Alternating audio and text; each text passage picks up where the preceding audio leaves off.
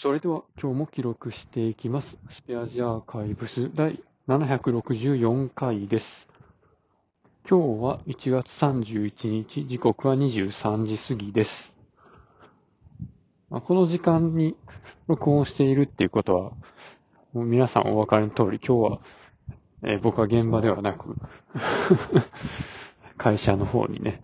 行ってました。なんやろな、これ。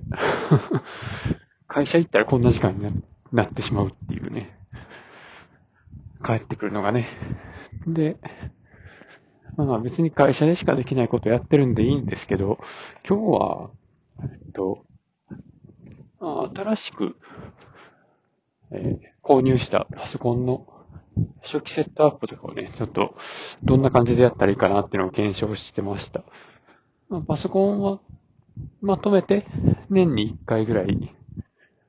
あの調達して、今年はこの、まあ、40代ぐらいを、40代、50代を入れ替えますみたいなことで導入していってるんですけど、今回初めて最初から Windows 11 Pro の OS のものを買ったんですね。まあ、去年とかは Windows 11の Pro のやつがダウングレードして Windows 10になってる？っていうのを入れてたので、まあ、今回からその電源初めて入れてからの出てくる画面だとか、ちゃんとこれまである程度自動化してたいろいろなバッジを使ったインストールの操作とか作業とか、そういうのちゃんといくんかなみたいなところをね、試してみました。で、あそうですね。はい Windows 11、うん、11になってから、そうですね。最初電源入れてから、日本語ですかとか、キーボード追加しますかとか聞かれた後に、ネットワークが接続されてることを前提にして、完全に進むっていう、そういう箇所がありまして、会社がね、無線 LAN もないし、有線 LAN も DHCP じゃなくて IP アドレス固定でやってるので、いきなり3画面目で済んだと思ったんですけど、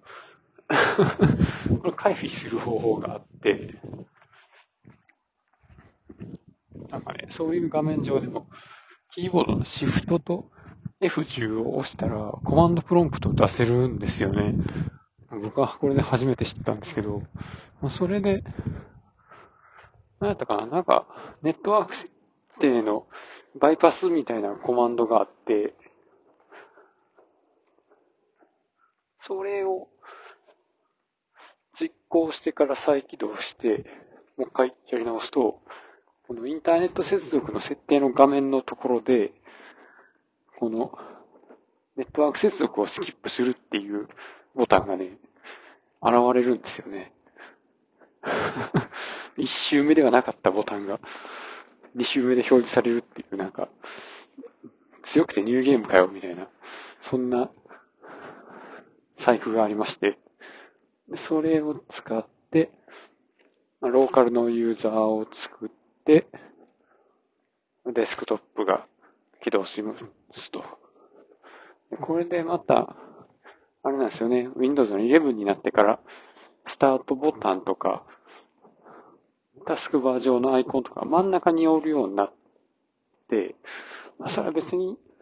ね、慣れの問題なんで、それでもいいと思うんですけど、今まで通り Windows 10みたいに左に寄せられへんかなとか、あとスタートボタンを押した時の、なんかスタートメニューとか、なんかもうちょっと、なんとかならんのかなみたいなとかね、右クリックした時の、あの、コンテキストメニューっていうらしいんですけど、ああれが、今とちょっと変わって、なんかショートカットの文字とかが表示されなくなったりしてるんですよね。とか、項目が減って、結局ワンボタン押せへんとたどり着けへんみたいなとかね。地味に面倒なところが増えてるので、その辺を、なんとかレジストリエディターを通して、スタートメニューは左に寄せて、えーまあ、右クリックのメニューは今まで通りにして、みたいな。で、あと、なんか勝手にインストールされてる、この個人用の Teams のアプリをアンインストールするやったりとか、スカイプとかね、絶対いらんやんみたいな、そういうアプリをアンインストールするような操作も、まあ、バッチに追加してですね、まあ、ちゃんと動くっていうことが確認できました。結構ね、これ前からやりたかったですよね。この、Teams の個人用の、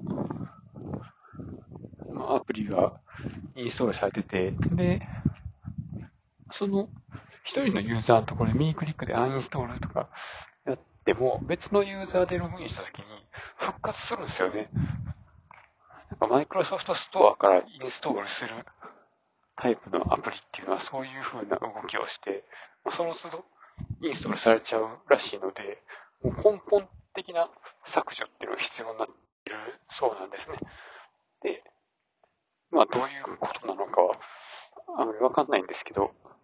その辺をうまく削除するっていうコマンドを作ってくれてる人がいまして、まあその人のブログを参照して、まあ自分でもちょっと追加したりとか、いらしたりとかしながらやってみました。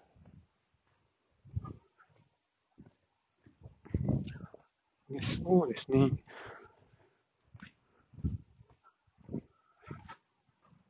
で、今回は、買ったパソコンは、あれなんですよ。デルのデスクトップと、え、っと、デスクトップはプレジションってやつが、まあちょっと背の低いタイプのデスクトップパソコンで、で、モバイルの方が、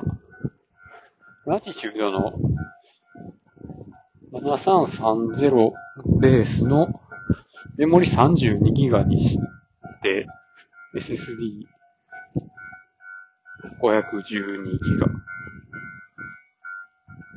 ガのね、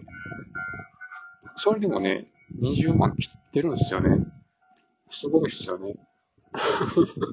32ギガのメモリってなかなかやぞ。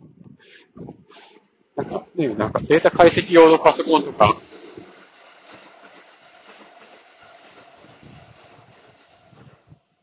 そういうやつには32ギガとか64とか128ギガとかメモリ積ませて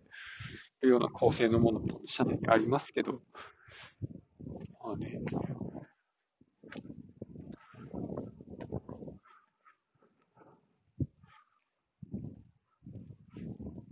で、それが、ラティチュードのパソコンの入ってる箱が真っ黒で、かなりかっこよかったんですよね。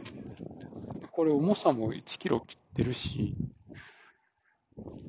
あ、本当はドラゴンフライの G2 が欲しかったんですけど、それがもう販売終了 G3 になってしまって、ちょっと大きくなって、で、タッチパネルもなくなって、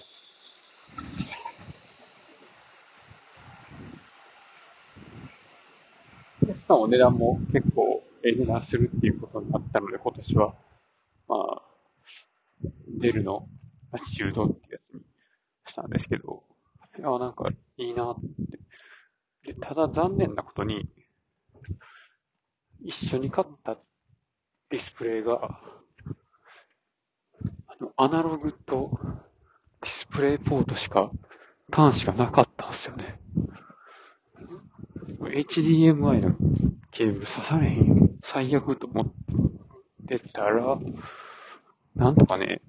HDMI から DP に変換するようなアダプターが売ってるらしくて、普通ね、普通っていうか、DP から HDMI っていうのはよくあるんですよ。DP が